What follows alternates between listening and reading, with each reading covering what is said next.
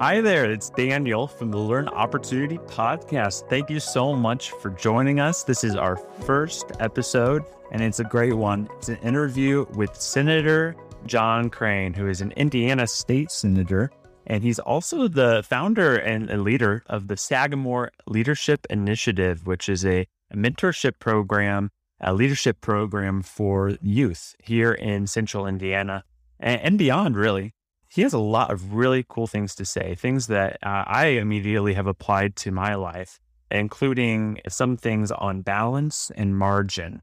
How do we create opportunity in our lives? Well, Senator Crane says that it comes from having balance and margin in your schedule. Sometimes you need to take some space and sit back and have time for reflection and thought in order to create opportunity or to even find opportunity, opportunity that may be there, but we're just not seeing it yet.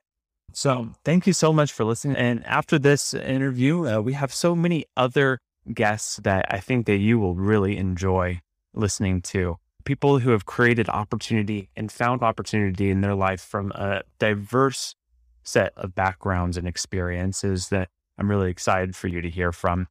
If you would, please leave a five star review after this podcast so that we can get the word out there about Learned Opportunity Podcast because we want to create more opportunities for more people. So here we go with our, our first episode with Senator John Crane.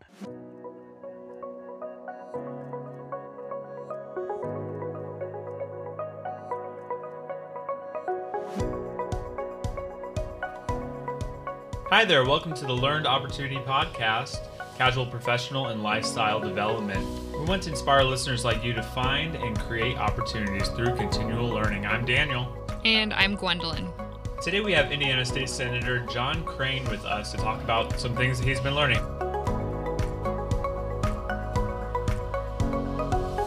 Hi, John. Hey, good to be with you both. So Welcome. Tell us just a little bit about yourself. Like, do you have a, a keyed in intro for for any time that you're speaking. Well, you know, it's interesting, Daniel, that when you get the role of senator or any elected official, that tends to overshadow everything else, right? So I, I, talk about a lot of different things over the years, and leadership is one, and cultural engagement, and all these different things. And then you get elected to the Senate, and people assume that the only thing you want to talk about is politics, which is fine. Obviously, politics is important. But for me, having grown up in Indiana and really being passionate about our state and uh, our community and leadership and all those things. My role as the senator has really opened the door for that hmm. and really gives me a chance to hone in on really helping people. I mean, that's, that's the thing that I'm, I'm really passionate about is leveraging the platform to be able to help. So when my wife and I got married, we had the opportunity to move wherever. And I really felt like God was calling us to stay in Indiana. And uh, here we are almost 20 years later, and. Hmm. that was the right call. So glad to be here. Glad to have you. I knew you primarily from your leadership development stuff and then also from church world. So yep, that's right. Nice to have you on. So today we're having a little snack, Gwen. What are we having? we are having something I've never had before, but we were inspired to bring it on because you're in the government in Indiana yes. and we're like, what snack could represent that? So we are having Indiana sugar pie. Did I say it right? Mm-hmm. All right. Yeah. Who's your sugar? And it is it's delicious. My sugar pie over there in Zionsville. I think Oprah actually did, did something did? where she liked like the my sugar pie. Nice. Um, and and you do realize that sugar cream pie is the official state pie of Indiana. Oh yeah. That was actually a thing before I got to the state house. They passed a law to make that the official pie of Indiana. It's amazing. No wonder I like living here because like I love food, yeah, and if exactly. that is a value in government to like, let's get this pie. It's official. Yeah. And you Think hear me all eating the important things we should be focused on. no, I value that. It's very holistic. I'm it's glad great. that we're really initiating change here in this state. We know? are. Hopefully, mm-hmm. more states follow suit and uh, start naming their official pies. I'd be curious what, what some of them would be. Exactly. Yeah, it's good stuff. Well, like I mentioned before, too, John, we uh, knew each other through Sagamore leadership. I participated in that while I was in high school. Can you tell the listeners a little bit more about what that is? Sure. Yeah, that uh, came out of my own journey. As you know, Daniel, when we were back at the uh, same church together way back when, many years ago, I was on staff at a church in Avon, Light and Life Church. And then in 2008, the recession hit. That small church wasn't able to maintain my position. And so it started me on what I call 13 months in the wilderness of trying to figure mm-hmm. out, okay, God, what is it that you want me to do mm-hmm. from this point forward? And that gave me a variety of opportunities to work a number of different jobs. And one of them was delivering newspapers for the Indianapolis Star. Hmm. Which was a very interesting experience. I came in, and frankly, uh, probably a, a, little too prideful. I thought, well, how hard can this be, right?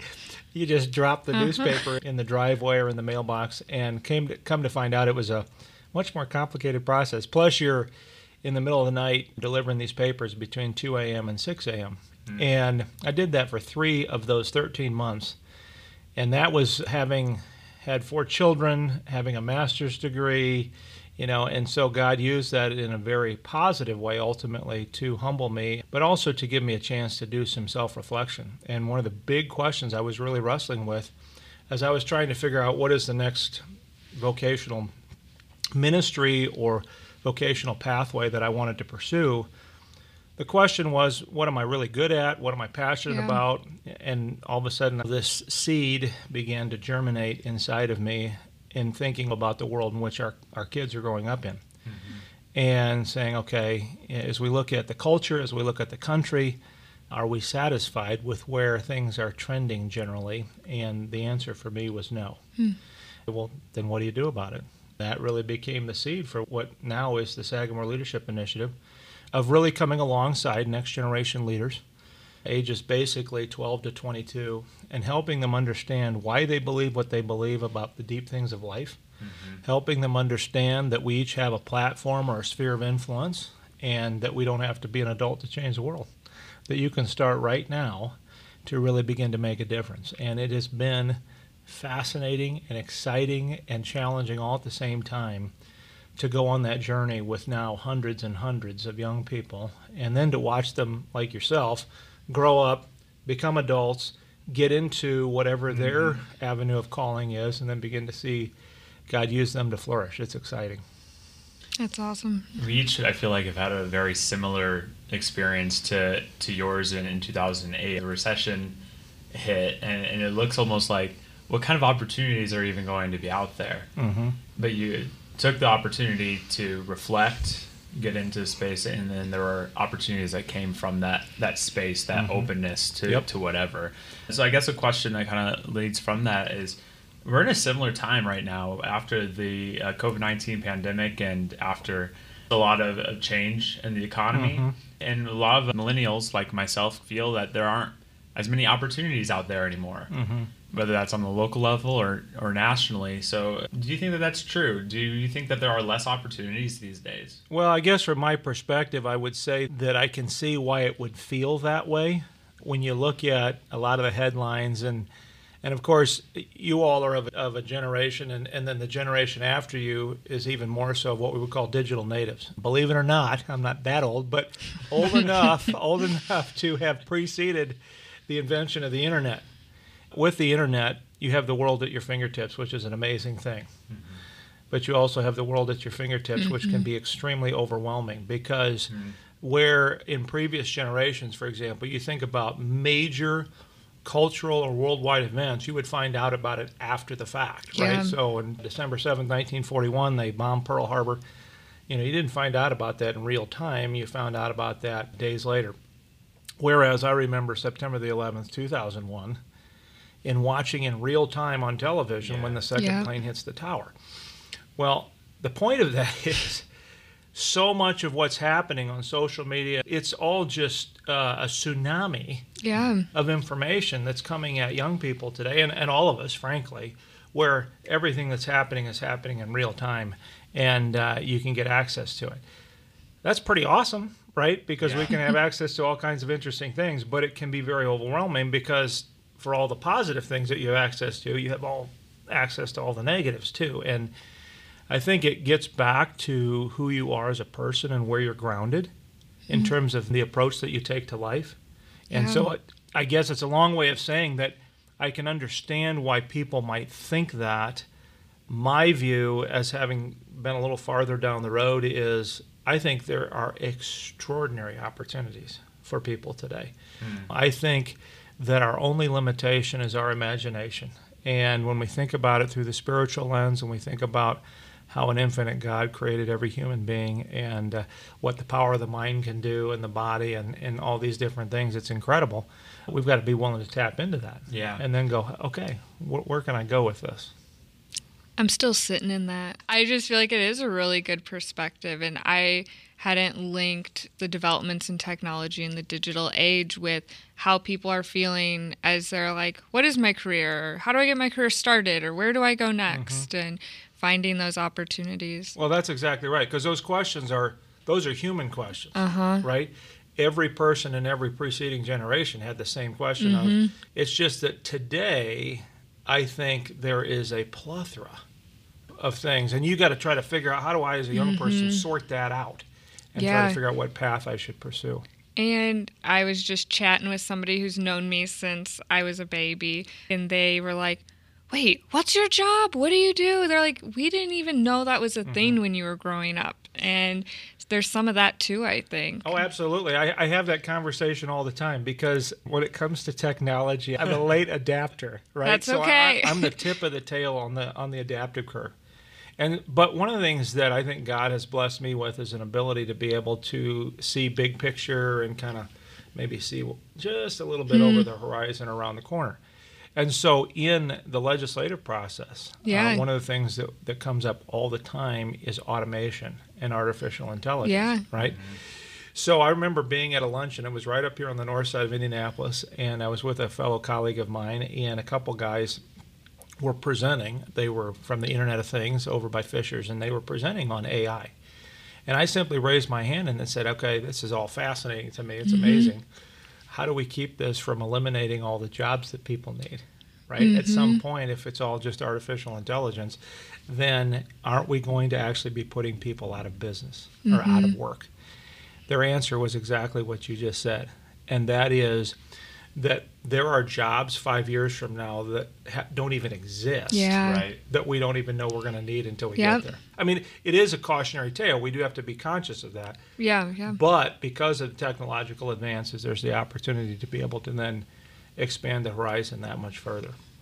It'd be really easy to miss all of those opportunities, though, if you're just Hmm. going with the flow of regular habits of life. If you're just trying to keep up with what things are like right now, you need to have open space in order to, to realize what's Yes, exactly. Mm-hmm. That's always the challenge for leaders, mm-hmm. especially if you're doing great stuff, stuff that you're passionate about. Yeah. is how do you discipline yourself to have the necessary balance and margin to be able to just sleep, to rest, to think, coming. Yeah. Uh-huh.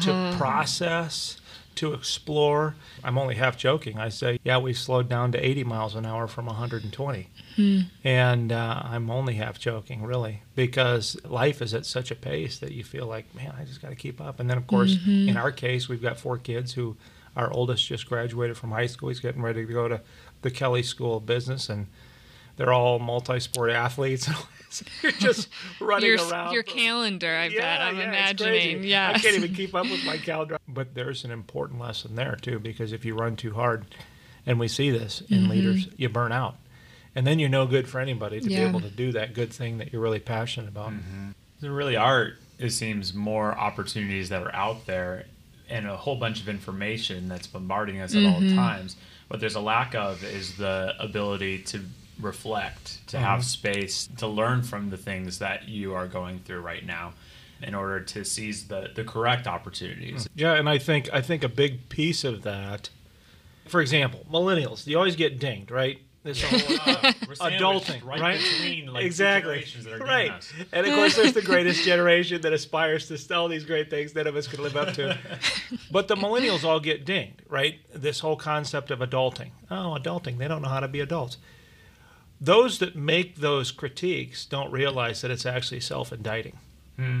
How does the next generation learn to make their bed or turn a screw or do anything that's required in life hmm. if they haven't been taught by the older generation? And so I think one of the biggest things that's so important for all of us, but especially young people who are interested in trying to figure out, okay, where is it that I'm supposed to go? What is it that I'm supposed Yeah. to do?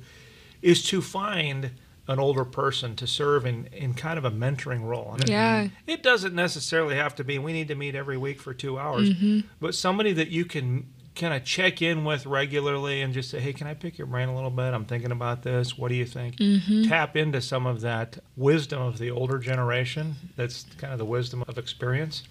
And I know in my own life, when I've taken that approach seriously, mm-hmm. man, I have got some nuggets that have been those little bits and pieces from different people along the Yeah. way that were really pivotal for me. And sometimes it's a regular mentor, and Yeah. sometimes it's somebody that I respect. There was this two year season when I was in my early 20s, and all of a sudden I began to realize that God was providing these opportunities to be at dinners or other events hmm. with what were household names of people that I respected. And so I thought, well, okay, I've got 30 seconds, maybe two minutes to talk to this person. Yeah. What's one question I could ask them? What'd you ask? It depended on the person, right? Okay. So I, I, I talked with uh, Joe Stowell, Dr. Joe Stowell, who at that time was the president of Moody Bible Institute. Yeah.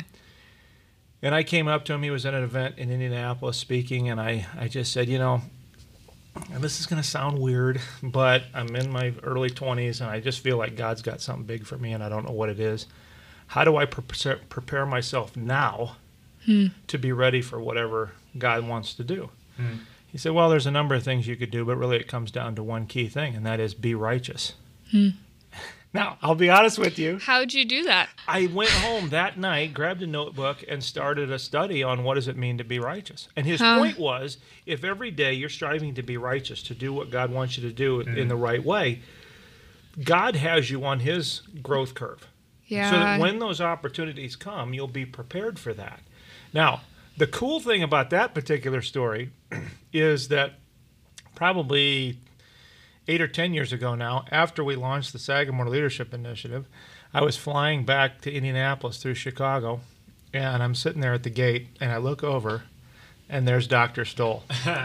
And so I went up to him and I said, You're not going to remember this. This was like 15, 20 years ago. I had this whole conversation Yeah. with you. He says, What did I say? What did I tell you? I said, You said to be righteous. I had the opportunity to thank him and That's say, awesome. Let me tell you where I'm at now.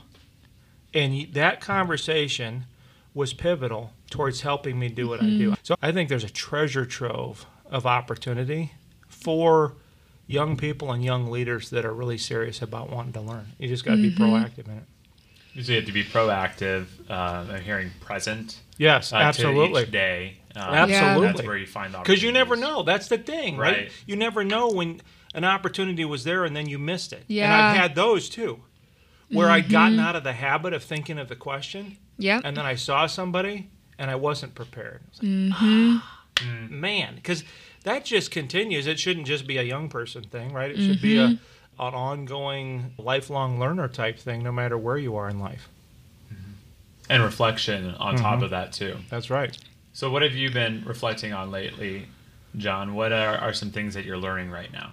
Well, I tell you, it's it's interesting. We were talking about balance and margin, and when I think about this last year, especially what we've come through and are still kind of on the back end of, I hope we're on the back end of COVID, but navigating a global pandemic, which for virtually everybody except maybe those who are 100 years old, it's unprecedented. It is uncharted waters, and I remember we had this conversation, Daniel, briefly, but last year in March, we had just finished up the legislative session, and literally, in fact, one of the school districts in my area, Avon School, was the first school in the state, and I think maybe the first school in the country to shut down. Mm-hmm. And Yeah. they were going to shut down for two weeks, going into a two week spring break.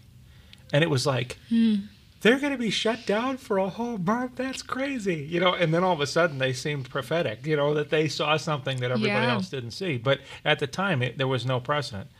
So we were in session, they were shutting down, and then all of a sudden there was this, you know, emergency order, shelter in place order given. and I kid you not, maybe it was similar for other people, but my 120 mile an hour schedule came to a screeching halt. You know, it was like coming around the fourth turn at the speedway, and you just come slamming into the wall. And so it literally took me a few days to just like adjust to literally not having anything. Like you couldn't go out, Mm-hmm. You could, no meetings. Zoom was a thing that other people did. you know, I didn't even hardly with me and my technological capabilities, I hadn't gotten onto Zoom very much. And uh, all of a sudden, after I worked through that adjustment for us and our family, it actually proved to be an extraordinary season. One that we wouldn't have planned hmm. because we didn't slow down long enough to plan it, but one that actually I think has proven to be very, very valuable. Was certainly a rich time of uh, family bonding. It was a time of rest. I, I decided because I didn't have meetings, you know, I'm not even going to set an alarm clock. I'm just going to, Wow. I'm going to let my body rest up. Would you have ever dreamed that was possible? No, Like, that's exactly. I mean, who who does that unless you're on Uh-huh. vacation? And I found that I averaged nine to ten hours of sleep a night. wow. Yeah, it was crazy. And then you get up and you're rested, ready to go, and you're you're still working on mm-hmm. stuff. It isn't like you know you spent the whole time on vacation. Yeah. But we have a little six acre spread, what we call Crane Acres, over in Avon, right near White Lick Creek, and part of the reason why we bought it is so that the kids could run around and we could get a mm-hmm. dog and and do all these different things. And one of the things that we'd always talked about was, hey, we ought to go camping, you know. Yeah. So we went camping on on the property. And the irony was, it was the first time in six years that we had ever actually done it. Even though we said, "Yeah, one of these days we're gonna," one of these days, and it was always that. And then we set a set time every day at four o'clock where we played as basketball as a family and volleyball. And uh, it got a little competitive, I will say, uh, but the whole That's thing great. was fascinating. and and here's the point. So during that, I sat the kids down and we had a kind of a family powwow, just talking about COVID. And I said, look, I want you all to write down a list of things that God is teaching you through this hmm. season. So everybody wrote down different things. And one of the things that has always stuck with me is that my daughter, Emma, who at the time was in fifth grade, made this fifth grade observation. She said, I never realized how busy we were. Hmm. And it was a gut punch, to be honest, because if your little fifth grader is making that observation and you're just kind of going and you don't even realize that you're just kind of strapping everybody else in and we're all going, you know. It was a little bit of a wake up call. So I wrote a column for a group called Men in Action, which is a great organization down in Hendricks County, for their e newsletter, and I titled it, uh, I Don't Want to Go Back to Normal. And the intent of that was coming out of COVID and basically saying, okay, based on some of the things that I'm learning, some of the, the different rhythms that we've been mm-hmm. forced to adopt, mm-hmm. mm-hmm. that I recognize that some of it's unrealistic, but what can I learn and how can I apply that once you kind of get back to a regular rhythm of life, but maybe not quite so fast, you know? Yeah. And so it has. I've seen some positive steps. I've, I've, it's, I find that it's easy to swing back into old patterns, Very. right? Yeah. But I have seen some pro- progress and some growth, and and I'm grateful for that. I've got a ways to go. What are some things that you've noticed have been a little bit more difficult to to keep those like boundaries or those limits? two of them two of them that i would say number one and this is something that i've always tried to tell myself but you'll never get your to-do list done and you have to be okay with that like otherwise you adopt this mentality of i can get this done. And that's the thing. So so you have so many things going and you have this voice in the back here if i work harder if i just work harder if uh-huh. i just if i just kind of cut corners a little bit on sleep then i can actually get this done. Well mm-hmm. the reality is you can't because there's always going to be something else. And mm-hmm. especially then when you have kids and you have activities and like in my case you know i'm in the senate and then i'm leading this nonprofit and then i'm doing a lot of speaking and teaching and all just crazy kinds of stuff and it's all awesome but it's crazy. It's, it's a crazy schedule. I had to get to a point where i had to be okay with saying if i don't get everything done today it'll be okay right? It'll be there and we'll keep pacing. The second one is it's okay for me to say that I run my life versus letting all the other voices and pressures run my life for me. Yeah. What's that look like? Well, it looks like being willing to say no. Yeah. But I don't want to say no. So so one of the phrases that we've adopted over the years What do you is here's say? here's my best yes. Okay. Right? Like I, I'm not going to say, Example. "Ah, I can't do that." What I'll say is, "Here's what I can do. Here's my best Huh. yes." And you just set the expectation for people. Cuz that's really what it's about, is setting the Yeah. expectation. Yeah. You get asked all the time, or or here's another here's another one you can use. I would love to do that, but I just don't have the bandwidth right now.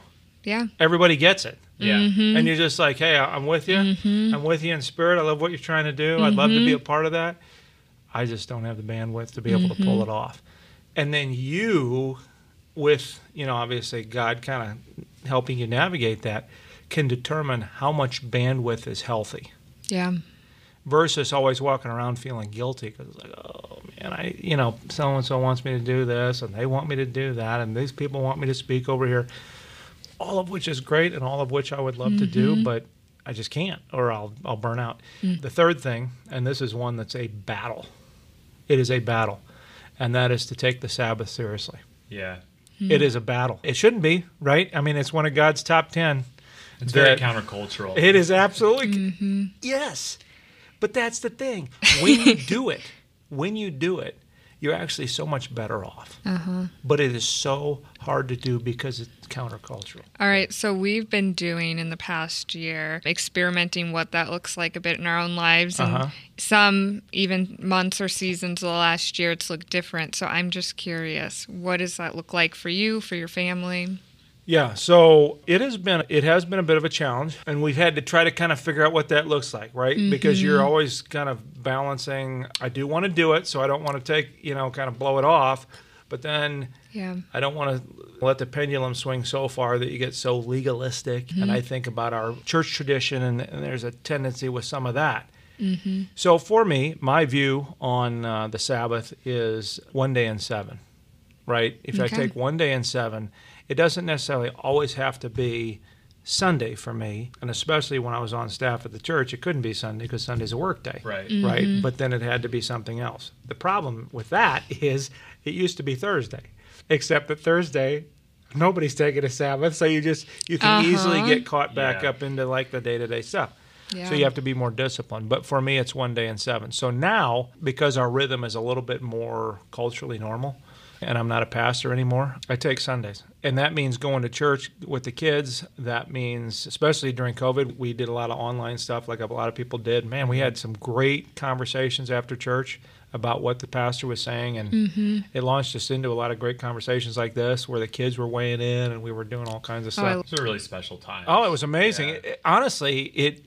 I, I talked to our senior pastor. I said, you know, we finally realized, ooh, we probably better actually go back to church at some point, you know, because you can watch it online, which was awesome. Even after things were kind of opening back up, and we were having such great conversations. But it's like, okay, there is some value in being mm-hmm. with the body of believers and and having that fellowship and that worship and all those things. And so that's part of it. For me, the just rest. Hmm. So I limit physical activity. Hmm. I don't typically work out on Sundays. I'll try to work out Monday through Saturday, but uh, Sundays just give my body a chance to rest. I try as much as possible to limit activities. Occasionally, you have something that's like, it just feels like I can't get around this. Mm-hmm. And that's where I have to wrestle with that kind of legalism piece. So I, I try to make some adjustments as I can and trust that God's grace is going to cover the difference. But some people treat it like once a week I have a Sabbath, once a month I have a Sabbath, Mm-hmm. once a quarter I have maybe a weekend. In fact, and then I also heard on the other end of that, once a day I have a Sabbath. Like mm-hmm. I'll take an hour, Breaking Yeah. it up. where it's just like I'm just gonna, you know, rest or read or do something that mm-hmm. gives me a chance to kind of step away from the tasks and the duties of the day. Whatever that rhythm is, I think it's important for everybody to find that rhythm. Mm-hmm. And of course, God designed the system, so He knows what we need better than we do. Well, it will work. right, exactly. exactly. I found that it, it really has worked for me, and and most times, you know, people don't make a big thing out of it. W- One of the places where it's become a thing, actually, ironically, is that our kids play travel sports Okay. and travel basketball. They're in a league that plays Friday and Saturday, sometimes Thursdays, but they also play Sundays. And so we told the kids, like, well, talk to the coaches, and if they're okay with you not playing on Sunday, then we'll consider you being a part of that team. And the coaches have been okay with that. Hmm. And uh, so our kids play their guts out every day but Sunday, and then we stick together as a family. It's worked for us. I mean, maybe it's set an example for somebody. I know it, it has really been valuable for us, and I wouldn't I wouldn't trade it because I can't afford to. Otherwise, I'll Yeah. I'll burn out. Yeah. Yeah. So We've definitely been noticing that lately, where as things are ramping back up to normal, we will sometimes be traveling on the weekends, whereas usually mm-hmm. we'll have Sundays just like that, where mm-hmm. we go to church and after church you, you nap or or do something not on electronics mm-hmm. or try to keep away from our cell phones on Sundays and stuff. But now we've been getting back into the rhythm, and we've really felt the loss of some of that. have you? hmm Well, and it, it, it does take some discipline. And I will tell you, too, uh, I didn't do a good job as a single person, right? And I probably didn't do a good job when I was first married. As I've gotten older and as I've grown as a leader and begun to recognize, like, man, you really do need, that, need this as a leader. If you're going to be effective, you've got to Yeah. find balance and margin. I've been much more uh, intentional with our family, trying to set the example for the kids, my wife, and so forth. And uh, it's not always been well received. let- I'll be honest. It, it sometimes has been a, a push, but the more that they've bought into it and recognized it and grown in it, the more they've recognized. Ah, maybe God was onto something here. There's And they're something to finding, this, Yeah, they're yeah. finding the value of it, even Yeah. at, at, at a young age. So That's cool. it's worthwhile, but it does take a lot of discipline. It's hard. We don't want to accept limitations. but Absolutely. freedom within limits. Mm-hmm. That's right. Mm-hmm. That's right. And that's where, if we accept the limits, then we can actually be on the road towards the truly flourishing life mm-hmm. versus kind of doing away with God's limits. And, you know, we want to live this limitless life, and we don't realize that in many ways it can become self destructive if we're not careful. Yeah. And going full circle, I mean, if you accept those limits, you'll be better rested, more open and present to the opportunities that, that do show up. Mm-hmm. That's right. Mhm. That's right. Well, what are some opportunities that you might have uh, for listeners, resources, or other things about maybe keeping margin or how to say no or things like that? Yeah. One of the things that I would say, and I read this book years ago, I need to reread it, but it's a book by Mark Buchanan called The Rest of God. And it is a book that has to do with Sabbath. And that really was the book that revolutionized my thinking on the whole Sabbath concept. Uh, it's called The Rest of God by Mark Buchanan. And that would be one, uh, you know, people ask me all the time about recommendations for books and things to read. And so I've got this like ongoing list of this is a must read book. The Rest of God would absolutely be on that list as something to consider. There's other things. Craig Groeschel's got some stuff out there that I think is helpful. There's, I don't know, there's a number of things. The Anglican uh, Church has got some different things related to Sabbath and margin and rest. There's the one, what was the book too that maybe we were talking about, Daniel, or somebody was talking about? The Probably, ruthless elimination yeah. of hurry. Uh, yeah. That, That that's one. Yes, you know the irony of that. I have that book, but I've been too busy to read it. so I, I think there's uh, there's a number of great resources out there. I would encourage any of your listeners to really do take that seriously, and it'll be it will be fascinating to see what happens. You know, I remember years ago when we were at Light and Life, and uh, I challenged the congregation to take a one week fast from television and then to report back on what did they learn and what happened. First of all, right after the service, one person came up to me and very candidly and very honestly said, There is absolutely no way I can do that, Wow. which Yeah. was interesting. Hmm. But at the back end of that, for people that took that seven day fast of television seriously, it was amazing. They came back with all these stories. We never spent more time together as a family than we did this week. We played board games together. We went for a walk. We slept. We told stories. I mean, it was all the kinds of things that are actually much more lasting than the greatest mm-hmm. television show on Netflix. And I'm a I'm a TV junkie. I'm a self-proclaimed TV junkie, but it's just a matter of finding balance, right? Yeah. And and trying to figure out how you can keep your focus on the things that matter most. I love that though too. It's just experiment. Yeah, Try that's right. si- Yeah. something out. That's like, right. See what works for you. lifestyle And That's say, right. Can I go a week without my cell phone? right. That'd be a not. crazy. There's some things where I can go, yeah, sure, I can go a week without that, but I don't know about this over here. About that? It's something to challenge yourself for sure. Right. That's really funny. Like the the TV that was before smartphones were. were Oh, a thing, absolutely. too. Exactly. Now, now we have even more. So that would be so that was that would have been what maybe 15 20 years ago if I were doing the same challenge today it would be can you go for a week without your cell phone?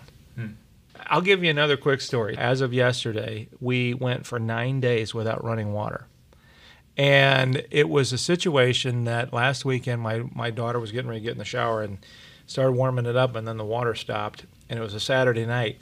So I called this plumber friend of mine Nate Mishler and uh, I said, Nate, here's the situation, and I don't want you guys to come out on a Sunday. I think we'll be good till Monday. He said, Well, my main guy is gone on vacation this week, but I've got somebody else I can recommend. I said, Well, you know, let me think about it. But I said, I really love the service that you guys offer. And so I came back to him. I said, You know what? We're going to turn this into a week of Navy SEAL training. I said, I'm going to have the kids go for a week without running water and see what happens. Oh my word. Yes. Now we live next to White Lick Creek. That Yeah. was that was one of the variables, and my wife was out of town all week, so she can watch from a distance while we're out there. Like we've basically relegated ourselves to primitive living. But so we went the whole week, and we filled water jugs, and we filled, you know, we used clean water for some, and then we used non-clean water for filling the toilet tanks, and you know, it was one of these things where the kids were really had to force to get out of their comfort zone, and it was not easy. And then the plumber came yesterday and fixed everything, and the kids first thing all ran to the showers. Oh, thank you, this is so great. but you know, that was the point, and that and that that was my point with my kids, because the irony is, right? Here's the senator down in the creek taking a bath. Fortunately, there was no media around at the got time. four acres. That's You're right. Yeah, yeah, exactly. But it. How many times do we do that? Yeah. How many times do we actually self-deprive Uh huh. Yeah. to where we're disciplined enough to say, you know what, I'm going to go without X, whatever that thing is that I have to have every day. When we do that, there are all kinds of things that we learn. And uh, my hope through this little experiment this last week, waiting for Nate Mishler's team to come over, was to give my kids a greater appreciation for the simple things like running water, which you don't think about until it's not there. And uh, so we're going to have a debrief conversation about that. We haven't had it yet, but we're going to. And it's going to be the same question What have you learned through this that you need to apply to your life? And I think it's the same thing on so much of life is what are, what are the things that if I did without that for a period of time, what might I learn that I mm-hmm. wouldn't have learned otherwise? What would that open up? for Oh, you? man, who knows? I Kind of mean, an once again, just like an oxymoron of just like in order to find opportunity, you self deprive. that's right. That's right. Usually, it's always more, and more, and more. Uh-huh. Yeah, exactly. But then you find, and I, I read all these kind of survival stories or POW stories or Holocaust survival stories because it's always fascinating to me to read accounts of people who have been brought to the mm-hmm. absolute lowest. Hmm. And what are they able to endure? And what are they learning through that when everything else has been stripped away? Mm-hmm. Wow. Yeah. I mean, we could go on and on. Like, there are four or five podcasts in here. Topics in every. Yeah, let's talk about more, more, more. When Yes. everything's gone, what are the other ones? Yeah, but I was checking them Boundaries, off. limits. Uh, Mm-hmm. even like at the beginning, I was hearing some other stuff. I wrote Yeah, down. well, hopefully that'll give folks some different things to think about because we're all at different places on the journey, right? I think a lot of it is a universal experience of just being humans on the planet. But within that, then we're all maybe we've learned that one lesson, but it's this lesson over here that we've got to learn. And I think that whatever the whole plethora of lessons are that need to be learned, once we learn them, we find that life gets better. Yeah. Mm. It Yeah. really does. It doesn't always get easier, but it does get better. Well, Gwendolyn, anything uh, in closing before we let John go over here and, and continue in his schedule and hopefully find some rest? Well, Exactly. there's a lot I'm still sitting in, and I'm sure we'll reflect on and probably do another podcast from. But Mm-hmm. you're very loyal to your plumber. Immediate takeaway. Well, you know, it's the deeper ones I need more time with. No, it is interesting, I, and I and I am loyal to my plumber because that's another whole podcast, and that is my soapbox on customer service. I've got so many stories of bad customer service that when you find somebody who does a great job Uh-huh. and does it well, and who is trying to live out their faith and their vocation. Yeah. I want to support those people, even That's even if it means going without water for a week. Yeah. Man, that story, like the image of it is sticking with me. Yeah. Customer service, John Graham. That's right. you go. a little workshop out there for you. Yeah. Um, well, thanks. You John, bet. for coming on to the podcast, for making the time, and uh, not saying no, but Well, hey, Giving us your best yes, yes. this was my best yes. No, seriously, I, I appreciate the invitation, especially since this is I'm your first guest, so I'm kind of You the guinea pig. I love I love the concept. Loved what you all are trying to do here with this podcast. I know the the you know world is filled with podcasts, but everybody brings a unique perspective to the conversation, and I think this is an important one. And so I appreciate the invitation to start that journey with you. Well, thank you very Thanks, much. John. You bet. That's really encouraging and good to hear. Well, we also want to hear from listeners uh, like you about the things that you're learning and opportunities that you have to share. So you can connect with us and send us a message on Instagram at Learned Opportunity. And as always, follow, subscribe to Learned Opportunity Podcast. I'm Daniel. And I'm Gwendolyn. And join us next time for more casual, professional, and lifestyle development.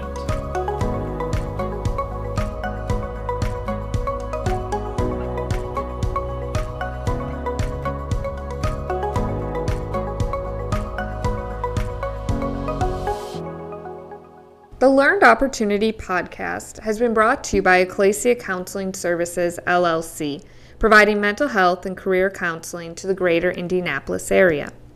Perhaps you're anxious, or maybe you're unsure about the future of your career, or you feel that you're not living the life that you are meant to. Whatever your needs may be, Ekklesia Counseling Services is here to offer support.